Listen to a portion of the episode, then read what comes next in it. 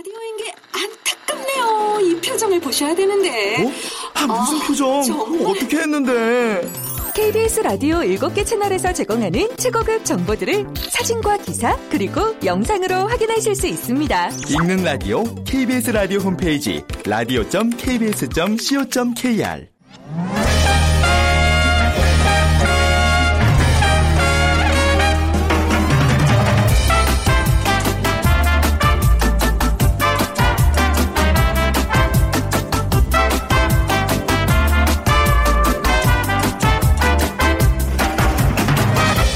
안녕하세요. 빅데이터로 보는 세상 아나운서 최현정입니다. 꿈꾸는 자는 늙지 않는다라는 말이 있습니다. 마음속에 꿈을 갖고 매일 몰두하면 열정만큼은 늘 청춘이라는 의미겠죠. 또 반대로 하면 일상 속에서 마음속에 꿈을 저만치 밀어내놓고 있다면요. 스스로가 늙어간다고 생각할 수도 있을 겁니다. 자, 꿈을 꾼다는 것 조건이 필요한 건 아니죠. 어떤 꿈이건 내가 원하고 좋은 꿈이라면 그걸로 충분합니다. 자, 벌써 한 주의 끝자락 금요일이에요. 어, 여러분은 지난 한 주 어떤 꿈을 향해 달려오셨나요? 이번 주말 다시 한번 점검을 해보는 시간 가져보시고요. 자, 오늘 빅데이터를 보는 세상 올림픽 메달의 꿈을 키워온 스타들의 이야기 함께 하겠습니다. 그리고 잠시 후 빅데이터가 어, 알려주는 음, 어, 스포츠 월드 시간에요. 리우올림픽 감독의 스타 열전 만나보도록 하고요. 또 빅데이터 세상의 모든 빅데이터 시간에는 이 주의 키워드 정리해드리는 금요일입니다. 자, 먼저 빅퀴즈 드릴게요. 올림픽 금메달리스트 출신인 어, 유승민 코치가 국제올림픽위원회의 선수위원으로 깜짝 당선됐습니다. 오늘 오전에 이 소식 들으셨죠? 선수위원 투표 결과에서 후보자 23명 중에서 2위로 당당히 당선됐는데요. 영어에 능통하고 또 4번의 올림픽 참가 등 다양한 경력이 한국 대표로 선정된 이유였습니다. 자, 이 종목의 천재라는 별명이 있는 유승민 위원. 이 올림픽에서 금메달을 딴 종목 무엇일까요? 1번 농구, 2번 축구, 3번 탁구, 4번 영구? 아, 영구는 제가 내면서도 너무 부끄럽네요. 자, 농구, 축구, 탁구, 영구 중에서 금메달. 이 유승민 의원은 어떤 종목을 하는 선수인지, 음, 그, 예, 작은 공으로 하고 하는 그 바로 그 종목입니다. 오늘 당첨되신 분께는요, 시원한 아메리카노 모바일 쿠폰 드리도록 할게요. 휴대전화 문자 메시지 지역번호 없이 샵9730입니다. 짧은 글은 50원, 긴 글은 100원의 정보 이용료가 부과됩니다.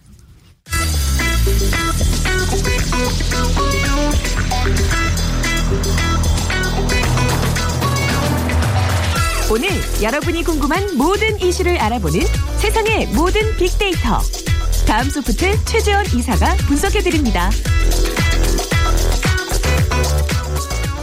네, 2주의 키워드 다음 소프트 최재원 이사와 함께합니다. 안녕하세요. 네, 안녕하세요. 네. 자, 오늘 금요일 이제 2주 한 주의 이슈를 좀 정리해 봐야 될 텐데 네네. 어떤 이슈 뽑아 오셨어요? 어, 이번 주에 그 추석 기차표 예매 소식, 소식 있었고요. 네. 그리고 이제 영화관 노쇼에 대한 얘기들 많이 올라왔고, 그 냉동과일 대장균 검출에 대한 또 얘기들 많이 있었습니다. 네. 자, 먼저 추석 기차표 예매는요, 음, 이제 지난 이틀간 진행됐다는 소식 저희가 프로그램을 통해서도 전해드렸거든요. 네. 네. 지금 다 끝난 거죠? 어, 네. 일단은 네. 이제 인터넷 예매가 일단 다 끝난 상태고요. 네. 그리고 이제 나중에 현장 예매가 이제 진행될 예정이고, 음. 그러니까 이 해마다 이 반복되는 이 추석 연휴 승차권 예매가 이제 새벽 잠을 많이 설치게 하는. 네. 그래서 뭐 우리 예전에 뭐 광클릭이다, 또 전국민 수강 신청이다 이런 또 네. 표현들을 많이 만들어냈고요. 그래서 예매를 성공했다는 인증샷과 음. 또 실패했다는 인증 그런 게시물들 많이 올라오고 있었습니다. 음, 추석 기차표 예매에 대한 관심 이틀 동안 굉장히 높았다면서요? 네, 또 최근 3년간도 네. 그렇고 네. 지금 이제 이런 기차표 예매에 대한 얘기들은 항상 지금 많이 올라오고 있고요. 음. 네. 그이 제가 이제 설날과 추석을 항상 그 비교를 하는데 보통 설날보다 추석에 대한 관심이 또 높아 요. 아, 이거 재밌네요. 설보다 추석에 관심. 왜, 왜 그런 거죠? 어, 제가 이거 어렵게 분석을 사실 예전에 예전에 한 네, 건데 네. 이 설날과 추석이 우리가 그 고향과 가족을 그리워하고 또 만나는 1년에 두 번 있는 날인데 네. 이 1년에 두 번 있는 날이 정확하게 6개월로 끊어지지 않아요. 그, 그러니까는 그죠, 그죠. 추석 네. 다음에 설날이 더 짧아요. 보통 아, 4개월이나 5개월. 그러니까 그렇군요. 설날에 그 감동이 어, 네. 왜냐하면 설날 다음에 추석이 한 7개월에서 8개월 정도 네. 걸리거든요. 기다림이 긴 만큼 더 이렇게 반갑게 맞이한다는. 얘기. 상당히 과학적이지 않습니까? 그렇네요. 제가. 예. 어, 이게 아니 그 굉장히 단순한 얘기긴 한데 그걸 뭐 아, 마치 단순했어요? 아니 빅데이터로 분석하셨다 아, 네. 고 그러니까 그 굉장히 아, 근거. 있는 그러니까 얘기네요. 저도 네. 이게 왜 그런지를 좀 찾아봤더니 그 기간에서 오는 사람들의 그리움이 네. 가장 큰 이유가 아닐까라고 생각이 들더라고요. 어, 그러니까 뭔가 네. 이제 명절 중에 어떤 명절을 조금 더 좀 더 효과적으로 보내야 되겠다 싶으면 추석을 고르는. 게 네. 그러니까 오히려 설날일 거라고 생각하는데 음. SNS나 이런 걸 봤을 때는 추석에 대한 그리움과 더 크다라는 게 나오더라고요. 어. 그럼 이제 기차표 같은 경우에도 설보다는 이제 추석 때 조금 더 사람들이 많이 몰리는 네, 맞아요. 진짜 SNS 상에서도 그렇고 네. 이 추석에는 무조건 그 고향이나 이런 데 가야 되겠다라는 생각들이 더 많이 네. 강하게 나타나는 것 같고요. 네. 그러니까 이번에도 그 예매에 대한 반응을 보게 되면 어쨌든 뭐 긍정에 대한 감성이 설날보다도 더 높게 나타나고 음, 있었고요. 네. 그리고 어쨌든 추석 기차표를 예매 한 사람보다 못한 사람 들이 많기 더 때문에. 네. 거기에 대한 어떤 부정 얘기들이 역시 또 많이 올라오고 있었지만 그럼에도 불구하고 이제 고향에 대한 생각 때문에 많은 또 좋은 감성들이 있었고 음. 네. 이런 것들이 사실 예매 시작 6시 그 몇 초 사이에 바로 이게 몰리거든요. 네. 몇천 명, 몇만 명이 몰리기 때문에 정말 말 그대로 순간적으로 그 기다림보다는 순간에서 끝났다라는 느낌이 예. 너무 아쉬움을 많이 나타낸 것 같아요. 그러니까 이제 뭐 이런 기차표뿐만 아니라 뭔가 무슨 뭐 캠핑장을 연다, 뭐 수목원 뭐 이렇게 여는 날 그런 날 있잖아요. 그냥 오픈하자마자 다 매진, 맞아요. 콘서트 다 예, 뭐. 그런 그러잖아요. 근데 네. 이런 거 잘 못하고 환경이 좀 잘안 안 좋은 분들은 이건 좀 엄두도 못 내는 일이에요, 사실. 맞아요. 그래서 네. 뭐 PC방에 가서 하면은 네. 뭐 좋, 좋다라는 그런 팁도 막 있고요. 왜냐하면 네. 그 환경이나 이런 것들이 그래도 조금이나마 영향을 좀 줄 수 있다고 생각하기 때문에 하지만 이거는 뭐 가장 빨리 먼저 한 사람이 음. 네. 우선순위가 있는 거기 때문에 사실 뭐 별다른 방법이 저는 없다고 그래요. 봐요. 어, 네. 뭔가 좀 공평하지 않다는 생각이 좀 들기는 해요. 좀 연세 많으신 분들은 사실 이런 거 익숙지 않아서 못 하시는 경우도 있을 그래서. 이제 대학에서는 수강 신청도 이제 마일리지라는 제도가 있어서 아, 예. 어, 그 전에 뭐 내가 뭐 공부를 더 열심히 했다거나 네. 이런 학생들에게 마일리지를 갖고 수강 신청에 우선권을 주는 그러니까 어. 그런 제도가 지금 도입이 되고 있거든요. 기차표도 좀 그러면 안 돼요? 평상시 어, 많이 이용하시는 분들 많이 이용하시는 분보다는 이용을 못했던 사람한테 우선권을 더 준다거나 뭐 이런 것들도 아. 이용 가능할 것 같고요. 많이 이용한 사람한테 줘야 되는 거 아니에요? 아니 아니 그러니까, 그러니까 주- 그, 그 전에 했는데 아, 예매를 아, 했는데 그쵸, 그쵸, 그쵸. 그쵸, 예, 예매를 예, 예. 계속 실패한 음, 사람들에게 그렇죠. 어, 준다는 이런 혜택을 좀 골고루 준다라는 관점에서 우선권을 줄 필요가 있다는 거죠. 음, 아무튼 이렇게 설 또 추석 때 기차표 예매 때문에 사실 좀 많은 분들 막 밤잠 설치시고 이러는데 이런 거 조금 더 많은 분들에게 공평하게 기회가 좀 갈 수 있어요. 방법은 뭐 충분히 나올 수 있을 것 그렇죠. 같습니다. 그것도 네. 빅데이터로 한번 좀 알겠습니다. 정리를 해보시죠 다음 기회에. 네. 자 이번에는 노쇼 얘기인데요. 이게 매번 저희도 이제 몇 번씩 이렇게 소개해드리면서 다음엔 좀 이런 문화 좀 없어졌으면 좋겠습니다. 근데 계속 나타나요. 그러니까 이게 계속, 저는 네. 다른 것보다도 이 영화관 노쇼는 네. 실제 모르시는 분들이 더 많아요. 음. 근데 이걸 통해서 사람들이 오 이 방법이 있었네라고 오히려 할까봐 좀 걱정이 저 되더라고요. 이번에 우리 박희준 교수님이랑 말씀 나눠봤는데 이게 자기가 편안하게 그쵸 보려고 옆에 좌석들을 다 예매해 놓은 다음에 직전에 취소시킨다면서요. 그렇죠. 왜냐하면 20분 전에만 취소하면 아. 환불 수수료가 예, 없기 때문에. 그러니까 이게 어떻게 보면 예약 문화에 대한 아직 인식이나 이게 정착이 아직 덜 됐다라는 음. 네. 건데 우리 음식점에서 사실 그 피해액이 어마어마하다고 지금 나왔거든요. 네. 그러니까 영화도 지금 어떻게 보면은 자기 이기적인 생각 때문에 다른 사람들을 못 보게 하면서 음. 네. 어 자기는 편하게 보겠다. 음. 그러니까 이 예매 취소에 대한 언급량이 그렇게 많지는 않은데 네. 사실 영화관에서 나온 자료에 의하면 취소율이 30%고 30%나요. 이 중에 상영 시간 15분 전, 30분 전에 이루어진 게 15%라고 네. 하니까 약간 이15% 는 의심할 만한 그런 수치라고 볼 수 있는 거고요. 그래서 그때 제가 제의했던 게 만약에 이제 막 만석인데 어떤 분 주변에 이렇게 쫙텅 비었다 그러면 그 사람은 바로 그 얌체짓을 했을 가능성이 굉장히 의심해야죠. 높은 거잖아요. 네. 좀 따가운 눈 시선으로 눈초리로 맞아요. 바라보기. 네. 근데 네. 지금 이제 날씨가 더워지면서 네. 어, 사람들이 관심을 갖는 게 영화관이거든요. 음. 그러니까 사람들이 날씨가 더워지면 뭐 마켓도 그러니까 그 백화점도 많이 찾고 하는데 네. 영화관도 더 많은 그 그렇죠. 런 어떤 사람들이 가는 곳으로 되고 있어서 네. 이 영화관에 대한 어떤 앞으로의 인기나 이런 것들이 많아지는데 이 한정된 공간을 본인이 제한적으로밖에 못 쓰게 한다는 건 정말 문제가 될 수 있는 소지가 분명히 있는 거죠. 이 노쇼가 영화관뿐만 아니라 많은 분야에서 지금 문제가 되고 있는 거잖아요. 그 1위가 음식점이죠. 그 네. 음식점 같은 경우가 지금 어떻게 보면 환불이 잘 안 되기 때문에 음식점에서 노쇼를 많이 하시는 것 같고요. 네. 음. 그리고 이제 뭐 숙박업소 그 다음이 그리고 이제 영화관, 병원, 항공 이런 순서로 지금 나오고 있는데 사실 항공 같은 경우는 지금 많이 좋아졌죠. 왜냐하면 네, 네. 수수료도 많이 많이 있으니까, 내고 네. 하는데 근데 수수료보다도 인식 자체의 문제가 여전히 좀 많이 있는 것 같고 음. 그러니까 노쇼로 인한 그런 그 손실이 한 연구원 발표에 의하면 4조 5,500 정도 된다고 와, 하니까요. 네. 이게 정말 상상도 못할 금액이 지금 한순간에 날아갈 수 있는 음. 거기 때문에 어떻게 보면은 이게 소비자들 중- 중심으로 해서 이런 공감대 형성이 네. 제일 좋은 방법이 아닌가 생각이 들어요. 맞습니다. 우리가 정말 그야말로 시민의식을 이런 면에서도 좀 발휘를 해야 될 것 같아요. 자, 다음 키워드로 넘어가 보겠습니다. 네, 그 수입 냉동 과일에서 이 대장균 검출이 됐는데 지금 우리 주변에 지금 수입 냉동 과일이 지금 많이 좀 보이고 또 인기가 있거든요. 음. 네. 그래서 16일에 그 한국 소비자원에서 조사한 결과에 의하면 이 대장균 검출량이 지금 기준을 초과했다라는 과일이 지금 어, 몇 가지가 나왔는데요. 네. 그러니까 조사한 25개 제품 중에 18개 제품에서 이 12가지 농약 성분이 검출됐다고 하니까요. 음, 네. 그러니까 지금 여름철이기 때문에 더 많은 수요가 좀 있고요. 그리고 이 냉동 과일에 대한 또 인기가 좀 많이 또 높아지고 있거든요. 왜, 왜 냉동 과일 인기가 갑자기 높아지고 있는 거예요? 왜냐하면 이 과일에 대한 관심이 지금 높아지면서 네. 음. 우리가 쉽게 접할 수 없는 과일들 이런 블루베리나 그리고 뭐 다른 맞죠. 망고 뭐 같은 망고 스틴, 뭐 예, 열대 과일들. 네, 이런 그렇죠. 과일들에 예. 대한 수요가 계속 늘어나고 음, 있는 거고요. 네. 그리고 지금 이 냉동 과일을 이용한 그런 다양한 그런 제품들이 많아요. 네. 주스라든지 주- 이런 아, 것들. 그- 네. 음. 그러다 보니까 사람들의 수요가 많아지고 제가 보기엔 그러다 보니 생기는 어떻게 보면 문제점이 생긴 거예요. 이게 네. 공급이 원활하지 못하면서 생기는 네. 이런 것들에 생겨서 생기는 위생 관리가 지금 철저하게 요구될 수 음. 있는 부분이라고 볼 수 있죠. 저도 사실 이제 아이 이렇게 뭐 주스 같은 거 갈아줄 때 귀찮으니까 냉동과일 많이 사서 먹는데 그러니까 자체적으로 어울려 드시는 분도 계시죠. 아, 아니 그게 아니라 사서 먹어요. 이렇게, 아, 이렇게 네. 팩으로 파는 거. 근데 그거 저 뉴스 접하고 나서 조금 이렇게 꺼려지게 되더라고요. 네. 어, 네, 그렇죠. 이게 사실 아이들이 먹는 거라면 더 그쵸. 관심이 많이 가야 음. 되니까요. 냉동 과일 중에서는 단연 뭐 블루베리가 많이 언급이 되나요? 어, 네. 블루베리가? 네. 사실 1위인데 블루베리가 인기가 있는 이유는 블루베리는 어디에 섞어도 맞아요. 다 좋은 맛있어요. 효과를 내기 음. 때문에 블루베리가 냉동 과일 중에서 인기가 높다라는 거고요. 네. 그다음에 이제 딸기 그리고 이제 망고 순서로 이제 나타났는데 네. 이 냉동 딸기와 냉동 블루베리보다 지금 냉동 망고가 지금 계속 언급량이 높아지고 있는 추세로 봐서는 네. 곧 앞지를 것 같아요. 그러니까 그런 예측, 예측까지. 어, 이 네. 냉동 망고에 대한 사람들이 네. 어떤 관심이 좀 높아지고 있다는 건 앞으로 망고류에 대한 어떤 제품이 더 많아질 거다라는 예측을 할 수 있는 거죠. 네, 치열한 그 과일길의 경쟁 지켜보겠습니다. 근데 이거 반응이 뭐 좋진 않죠. 어, 예. 일단 뭐 지금 대장균 검출 때문에 부정적인 반응이 높아졌고 지금 이제 여름이기 때문에 사람들에게 많이 찾는 그런 식품이었다 보니 더 네. 많은 부정 감성이 지금 올라오고 있고요. 그러니까 사실 이 먹는 거 갖고 장난치지 말자 맞아요. 하는 그런 네. 글들이 가장 공감을 많이 받는 글이었습니다. 네. 자, 오늘 금요일이니까 치킨 지수 발표해 주셔야죠. 네, 오늘 치킨 지수는 이번 주에 1847포인트로 네. 이 지난주보다 35포인트가 상승이 됐는데 음. 뭐 사실 제가 보기에는 그렇게 기온에 큰 변화는 없었 지만 그래도 네. 약간 좀 어, 그나마 낫다라는 생각들을 좀 하신 것 같고요. 네.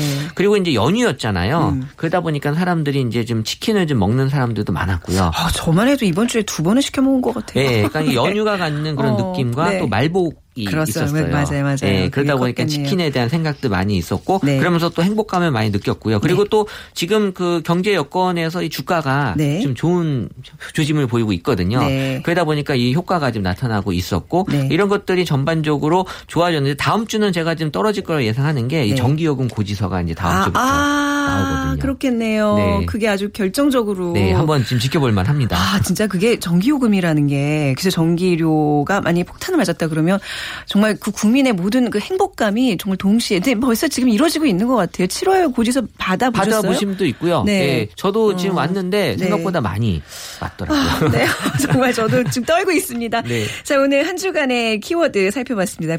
어, 다음 소프트의 최지원 이사였습니다. 감사합니다. 네, 감사합니다.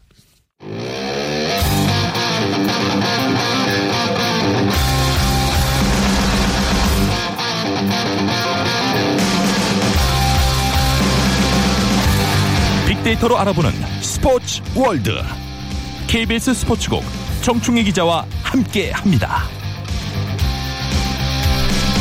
네, 빅데이터가 알려주는 스포츠월드 KBS 보도국의 정충희 기자와 함께합니다. 안녕하세요. 네, 안녕하십니까. 안녕하시냐는 질문이 좀 그렇네요. 아주 그야말로 피골이 상접해 계세요. 너무 피곤하시죠? 어, 재밌어요.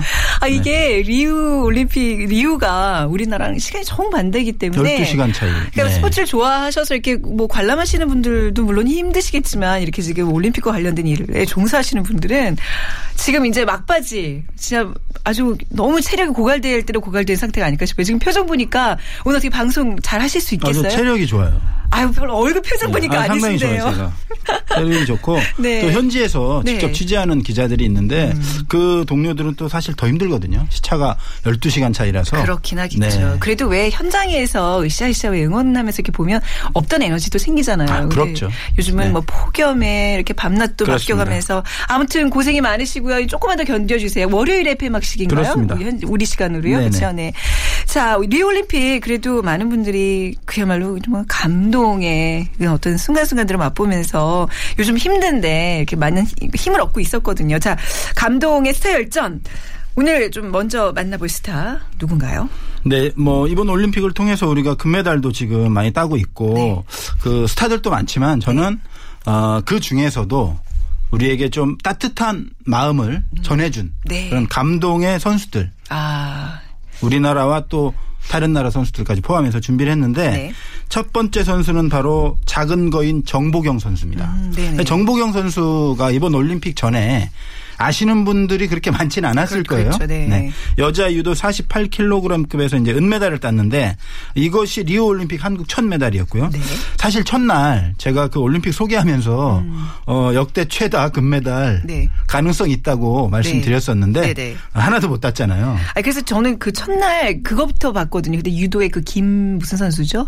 남자 유도, 남자 유도. 김원진 선수. 네, 김원진 선수 결과부터 너무 안타깝더라고요. 그거부터 챙겼어요. 네, 정충희 네. 기자가 이, 이 선수 뭔가 숨은 네, 내공이 있다 네, 해가지고 네. 근데 아주 안타까웠어요. 너무 예. 좋아하는 선수였는데 네. 안타- 어찌됐든 뭐 이 올림픽이라고 하는 곳은 워낙 쟁쟁한 선수들이 많이 나오는 음. 네. 그 무대이기 때문에 출전해서 열심히 한 것만으로도 충분히 박수를 받아야 되는데. 네. 이 정보경 선수 같은 경우에는 크게 기대하지 않았던 선수기 때문에 사실은 더 의미가 있었고 되게 기뻤어요. 네. 이 정보경 선수가 키가 좀 작아요. 153cm인데 이 선수가 사실은 원래 큰 기대는 안 했지만 음. 어찌됐든 세계 어떤 정상급의 기량을 갖추고 있었고 또 성격이 상당히 그 활발하고 박다구해요. 네. 이 선수가 머리를 금빛으로 물들이고 네. 그 경기장에서 경기하는 모습을 보니까 저도 막 그 뭐랄까요 신나는 에너지 같은 게 느껴진다고 할까 그런데 이 선수가 이제 결승전 끝나고 음. 아쉽게 져가지고 거기서 엎드려서 우는데 저도 좀 울컥하더라고요. 이런 좀 기대하지 않았던 선수가 물론 네. 은메달도 정말 잘한 거지만 금메달까지 땄으면 얼마나 더 좋았을까 이런 생각도 들었고 네, 우리가 이제 뭐 메달 색깔이 뭐가 중요하냐, 뭐 그게 사실이고, 근데 이제 당, 정작 당사자들은 어, 얼마나 속상하겠어요. 맞습니다. 본인이 정말 금메달을 위해서 그렇게 열심히 노력했는데 네. 말이죠. 네. 이 선수가 그 금빛 머리 물들이고 은메달 네. 따고 나서 사실 SNS나 인터넷상에서 상당히 스타가 됐어요. 네. 빅데이터 그 분석을 해보면 검색량도 엄청나게 많고요. 아, 그랬나요? 네. 뭐 검색어 연관 검색어 갑진 그다음에 귀엽다, 음. 멋있다, 금빛 이런 좀 톡톡 튀는 개성 이런 것 때문에 좀 더 인기를 많이 얻었고 은메달 딴 날은 많이 울었는데 네. 다음 날 KBS 스튜디오에 출연하는 걸 제가 또 그 방송으로 봤는데 예. 거의 뭐 연예인급의 인터뷰처럼 아, 그래요? 네, 그래서 더 귀여워 보이더라고요. 음, 더 아유, 멋있고. 네. 운동선수들이 그런데 나와서 말 잘하기가 쉽지 않은데 말이죠. 그렇습니다. 네. 자, 다음은 더 작은 거인이네요. 네. 그렇습니다. 더 작은 거인 네. 바로 미국의 체조 선수 바일스 선수입니다. 네. 그 스무 살의 미국 기계, 기계 체조 선수인데 어, 이번 대회에서 사관왕에 올랐어요. 네. 예전에 그 체조 여왕이라고 하는 코마네치를 네, 연상시킨다 이런 평가까지 받았는데 이 선수가 두 가지 핸디캡이 좀 있습니다. 음. 첫째는 일단 키가 상당히 작아 143cm, 143 이요? 47kg. 네. 그리고 체조라는 종목은 원래 네. 흑인들이 두각을 나타내지 못했던 종목이잖아요. 음, 네. 근데 또 흑인이에요. 이런 두 가지 핸디캡을 극복하고 단체전부터 개인 종합, 마루, 도마까지 네. 사관왕을 휩쓸면서 아무리 기존의 어떤 고정관념이 있다 하더라도 그건 충분히 깰 수 있다라는 것을 전 세계인한테 보여줬고요. 네. 이 선수가 사실은 5관왕까지 기대했었어요. 그런데 이제 한 종목에서 동메달을 땄는데 네. 그런 건 자기에게는 큰 의미가 없다. 올림픽에 출전해서 열심히 했다는 게 가장 큰 의미고 또 금메달과 동메달은 네. 세계의 차이는 있을 뿐이지만 네. 의미의 차이는 없다. 그렇죠. 네. 런 어떤 멋진 말도 남겨서 네. 더 멋있는 것 같아요. 네. 아, 근데 그러고 보니까 오늘 어떤 그런 이제 스타들, 이번 리올림픽의 감동의 스타들 쭉 명단을 보니까 다 어떻게 키 순서대로 뽑으신 거예요? 이번엔 더 작은 아, 그건 아니고 따- 땅콩 아무래도. 운동을 할 네. 때는 네. 이 키가 작으면 네. 모든 종목이 그렇지는 않지만 조금 불리한 부분이 아, 있을? 수 있잖아요. 네. 그래서 네. 음. 그런 핸디캡을 극복하기 위해서 좀더 많은 땀을 흘려야 되고 그런 네. 부분이 있고 어, 제 그 와이프와 네. 아이도 상당히 작기 때문에 아, 더, 더 진한 애정이 애착이 애정이 있으시군요. 네. 네. 그 여자 양궁 네. 오른 장혜진, 장혜진 선수. 선수. 이 네. 선수도 뭐 그렇게 작지도 않거든요. 사실 몇 센티미터인데요? 158cm인데 아유, 그 뭐 이제 기보배 선수라든가. 다른 선수들에 비해서는 좀 네. 작아요. 그래서 이건 뭐 주변에서 붙여준 것이 아니고 짱콩이라는 별명을 네. 스스로 붙였어요. 네. 땅콩 중에 짱이다, 최고다 이런 의미에서 그래서 장비에 짱콩이라는 어, 글자를 글귀를 새겨가지고 다녀요. 네. 그래서 어 짱콩이 뭐야? 그러면 스스로 나는 작은 사람 중에 최고다. 그 노래도 있잖아요. 못생긴 사람 중에 내가 제일 잘생겼다 뭐 이런 약간 비유가 어떨지 네. 모르겠지만 스스로에게 자신감을 넣어주는 그런 모습이 사실 장혜진 선수가 더욱 주목받는 것은 이번 서- 그 선발전에서도 사실은 중간까지는 한 6위였어요. 거의 포기 단계였어요. 그런데 마지막까지 포기하지 않고 이 선발전이 한 6개월 동안 1인당 4,055발을 쏩니다. 아, 그렇다면서 4천 발 굳은. 살 다 100이고요. 네. 음. 피나고 난리도 아니에요. 마지막 순간에 1점 차로 네. 3위로 올림픽에 출전을 했어요. 진짜 힘든 과정을 거치고 또 하나는 제가 런던 올림픽 때는 양궁 담당이어서 양궁 아, 선수들을 계속 그러셨어요. 취재를 네. 했었는데 그 양궁이 상비군 체제를 운영해서 8명 정도를 계속 같이 그 합숙 같은 걸 하면서 네. 그 선발전도 계속 이어나가는 방식이거든요. 그래서 한 명씩 한 명씩 떨어져요. 너무 어. 좀 약간 가슴 아프고 냉혹한데 네, 공포의 무슨 구단 같은 네, 장혜진. 선수가 네. 그 당시에도 당연히 있었죠. 그래서 제가 그 2012년 1월 1일 날 네. 어, 한백산이라고 있어요. 강원도에 네네네. 한백산 정상에 같이 올라갔었고. 와, 1월 1일 한백산이면 진짜 네. 그리고 눈으로 덮여 1월에 있겠어요. 와, 네. 한 영한 15도 정도 됐을 때 한강도 새벽에 같이 걷고 아, 하기도 그러셨어요? 했었어요. 네. 취재를 하느라고. 근데 장혜진 선수 당연히 있었죠. 네. 그리고 장혜진 선수가 직접 보면 좀 더 이쁩니다. 아, TV에서도 많이 이쁜데 네, 네. 그 그래서 뭐 저도 네. 뭐 다른 선수도 물론 좋아하지만 장혜인 선수도 눈여겨 봤었는데 아쉽게 네. 음. 그때도 아쉽게 탈락을 했었거든요. 그런데 그 어떤 4년 전의 좌절 그리고 선발전 과정에서 하위권으로 쳐지는 그 좌절 을 극복하고 네. 이관왕까지 차지했다는 것이 더욱더 의미가 있지 않나 이런 생각이 들어요. 뒷심이 있는 선수네요. 그런 것 그러면. 같아요. 네. 아 근데 지금 정충희 기자께서도 이제 어떤 이렇게 애착 애정이 있는 어떤 선수들에 대해서 왜 사실 여자 선수 같은 경우에는 어참 이쁘다. 뭐 그게 뭐 단순히 뭐 미인의 어떤 기준이 아니라 왜 그냥 우리 눈에 예뻐 보일 수 있잖아요. 근데 요즘 중계 보니까요. 어떤 여자 선수에게 참 아름답고 뭐 미인대에 출전할 만큼 이쁘다. 이런 단어가 이제 성차별적인 발언이 되더라고요. 그래서 네, 네. 그좀 많이 바뀌었다는 생각을 했었어요. 그렇죠. 네. 네, 네. 그- 그런 말 한 번 하면 안 되는 안 건가요? 되죠, 안 되죠. 그래요? 네. 아, 저는 근데- 뭐 예뻐서 네. 좋아한 게 아닙니다. 네. 아, 그래도 왜 너무 그, 그 색안경을 끼고 그 단어에 우리가 너무 이렇게 거부감을 느낄 필요는 없을 것 같아요. 그렇죠. 예, 네, 정말 네, 이뻐 네. 보여서 네. 이쁘다고 얘기하는 거는 그렇죠. 네. 사실은 네. 뭐 얼굴이 정말 남자로 치면 잘생겼다, 예, 어, 뭐 예쁘다 이런 음. 표현이 사실은 운동 선수들에게는 정말 열심히 하는 모습이 그렇죠. 배어 나오면 사실은 그렇게 느껴져요. 저도 맞습니다. 취재하면서 맞습니다. 네. 이 성형외과 기준으로 아, 얼굴이 차원이 잘생겼나 안. 생겼나를 네. 떠나서 네. 제가 봤을 때 와 저 선수 정말 열심히 하고 열정이 느껴진다 그러면 정말 잘생겨 보이고 그렇죠. 예뻐 보이고 그렇더라고요. 그러니까 뭔가 이렇게 우리가 범접할 수 없는 그런 광채 같은 게 있잖아요. 네. 그렇습니다. 예. 뭔가 뿜어져 나와요. 네. 저는 네. 바로 이 박상영 선수가 그러면 그렇습니다. 참 예뻐 보이더라고요. 네. 네, 죄송하지만 사실 저도 박상영 선수는 이름은 물론 알았지만 음. 사실 크게 잘 알지도 못했고 어 대한체육회에서 또 올림픽 메달 예상할 때 사실 금메달 후보로까지는 예상을 아, 못했었거든요. 네. 그런데 이번에 정말 펜싱에서 대단한 금메달을 따냈는데 이 빅데이터 분석 먼저 보면요, 이 선수가요 검색량이 가장 많은 선수 중에 하나입니다. 이번 대회 최고의 스타 아닌가 싶어요. 그렇습니다. 네. 무려 8만 건. 와. 검색이 되고 네. 뭐 최고 스타로 등극했다는 그 증거인데 사실은 다 아시다시피 할 수 있다 신드롬 음. 일으켰잖아요. 그 네. 당시에 13대 9로 뒤진 상황에서 음. 어 이제 2라운드가 끝나고 3라운드 들어가기 전에 코치와 이야기하고 3라운드 돌입 직전에 의자에 앉아서 네. 할수 있다를 정확히 다섯 번 했어요. 어. 제가 중계 방송을 보면서도 그걸 느꼈거든요. 네. 아, 할 수 있다 다섯 번 하는 우리는 또 세요 그거를 직업 정신이 있어가지고 나중에 기사를 써야 되니까. 네, 몇번 했나. 네. 그래서 결국은 역전을 했는데 사실은 음. 앱배에서요. 그 최병철 해설위원도 열정 해설로 뭐 유명해지면서 이야기를 했지만 이 14대 10에서 뒤집는 거는 사실 거의 불가능에 가깝습니다. 저도 믿겨지지 않더라고요. 왜냐하면 예. 사브르와 플레레 같은 경우에는 동시타가 없어요. 어. 하지만 이것은 천분의 4초 이내에 동시에 찌르면 동시타로 둘 다 득점이 올라갑니다. 음. 그래서 저 선수가 계좌 임내 선수와 박상현 선수가 같이 찌르면 네. 그냥 끝나는 거예요. 끝나죠. 15대 10으로. 그렇죠. 11로. 그런데 그것을 극복을 하고 금메달을 따냈다는 게 정말 저도 사실 믿어지지도 않고 박상현 선수 정말 대단하다. 음. 네. 이할 수 있다라는 게 진짜 할 수 있는 거구나. 이런 생각이 들었어요. 음. 우리가 이제 앞으로 살면서 많은 힘든 일이 있을 때 할 수 있다라는 주문 아마 박상현 선수를 떠올리면서 하게 될 것 같아요. 네.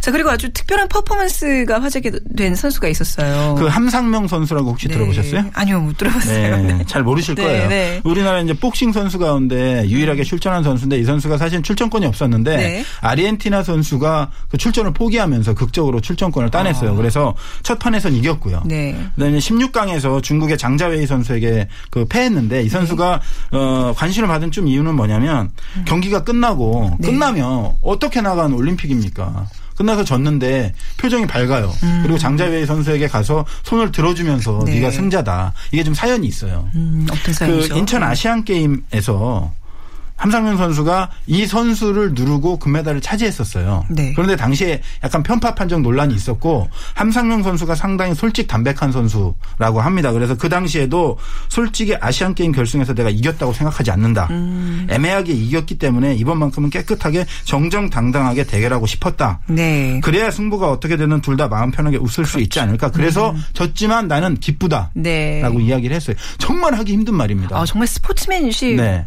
발휘했네요. 스포츠맨십이라는 것이 과연 무엇인지 많은 사람들이 주목하진 않지만 음. 네. 이 패자의 아름다운 행동으로 인해서 승자가 주는 감동보다 훨씬 많은 감동을 우리에게 준 선수가 바로 저는 함상명 선수라고 생각합니다. 아, 전 그래서 오늘 이게 약간 이제 리오 올림픽 막바지에 어떤 선수들을 뽑아오실까 아마 금메달리스트들만 쫙 뽑아오시진 않겠지 물론 생각했지만 역시 기대를 저버리지 않고 이렇게 우리에게 정말 짠, 아, 제가 진짜 짠짠한 감동을 받았어요. 주시네요. 네. 그럼 마지막으로 또 감동의 어떤 경기를 보여준 선수가 있다면서요. 네, 사실은 네. 제가 이, 부- 이 경기를 보면서 제일 감동을 많이 받았는데 네. 그 여자 5,000m 예선에서 네. 결승점까지 한 3분의 1가량을 남겨놓고 음. 선수들이 이제 무더기로 달리잖아요. 네. 그러다가 두 선수가 걸려서 넘어졌어요. 음. 그래서 한 선수는 햄블린이라는 선수고 한 선수는 다고스티노라는 선수인데 네. 다고스티노가 넘어지면서 햄블린을 건드렸어요. 그래서 둘 다 넘어진 거죠. 음. 근데 햄블린은 자기가 누구한테 걸려서 넘어졌는지도 모른 거예요. 네. 그 망연자실하게 트랙 위에 앉아 있는데 이 햄블린 선수가 어깨에 어떤 손이 오는 걸 느꼈다고요. 네. 음. 봤더니 다고스티노 선수. 다고스티노 선수가 이렇게 얘기를 했다고요. 이건 그 뒤에 이 선수가 이야기한 건데 일어나서 같이 뛰자. 아 그렇게 얘기했던 네, 그렇게 거예요. 이야기를 네. 했다고요. 그래서 자리에서 일어났는데 정작 이렇게 격려한 다고스티노 선수는 무릎이 너무 아파서 뛰기가 너무 힘들었던 거예요.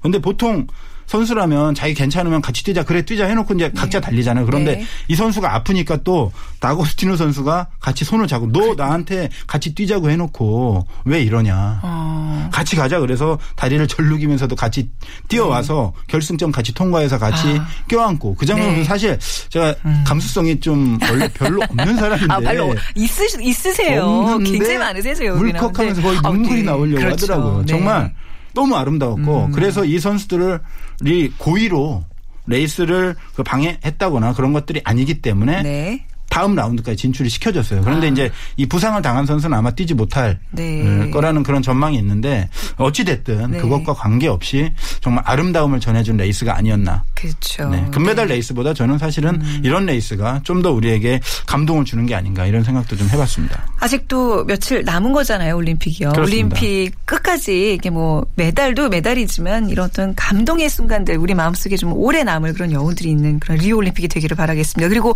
우리 정충희 기자 건강 잘 챙기시고요. 끝까지 화이팅입니다. 네, 건강합니다. 네, 네, 계속 잘 부탁드리겠습니다. 고맙습니다. 감사합니다. 네, 고맙습니다. KBS 보도국의 정충희 기자였습니다. 자, 오늘 빅퀴즈 정답은요, 예, IOC 선수위원으로 당선된 유수민 코치 어느 종목에서 금메달을 땄을까요? 자, 뭐, 탁구죠. 네, 저희가 그 4번 영구, 그냥 웃자고 한번 내본 보기였는데 반응이 좋네요. 자, 5386님, 시골 동네 퇴마루에서 친구들과 탁구 치던 기억이 어렴풋이 납니다. 잘들 살고 있니? 친구들 한번 물어보셨고요. 2337님, 한 가지 올인해서 최고가 되는 꿈을 이룬 유 의원의 당선이 아름답습니다. 하셨습니다. 좋았어요. 그리고 2182님, 어, 탁구 맞춰주시면서 이게 나이 들면 배워야 할 운동입니다 하셨는데 탁구 진짜 좋아요. 어린 아이부터 나이 드신 분까지 좋은 운동 추천해드립니다. 그리고 4529님, 유승민 위원 진심 축하로 드립니다. 메달도 중요하지만 우리나라 스포츠 발전에 기여 부탁드립니다 하셨어요. 저희가 아이스 아메리카노 드릴게요. 그리고 6545님, 전화 앱으로 택시 콜해서 신나게 갔는데 아무도 없습니다. 더 전화도 안 받습니다 하셨는데 이런 게 바로 no show예요. 이러지 맙시다. 우리 6545님, 시원한 커피 한 잔 드시면서 화 푸시기 바랍니다. 자, 빅데이터로 보는 세상 오늘 마무리할게요. 다음 주 월요일에 뵐게요. 지금까지 아나운서 최현정이었습니다. 고맙습니다.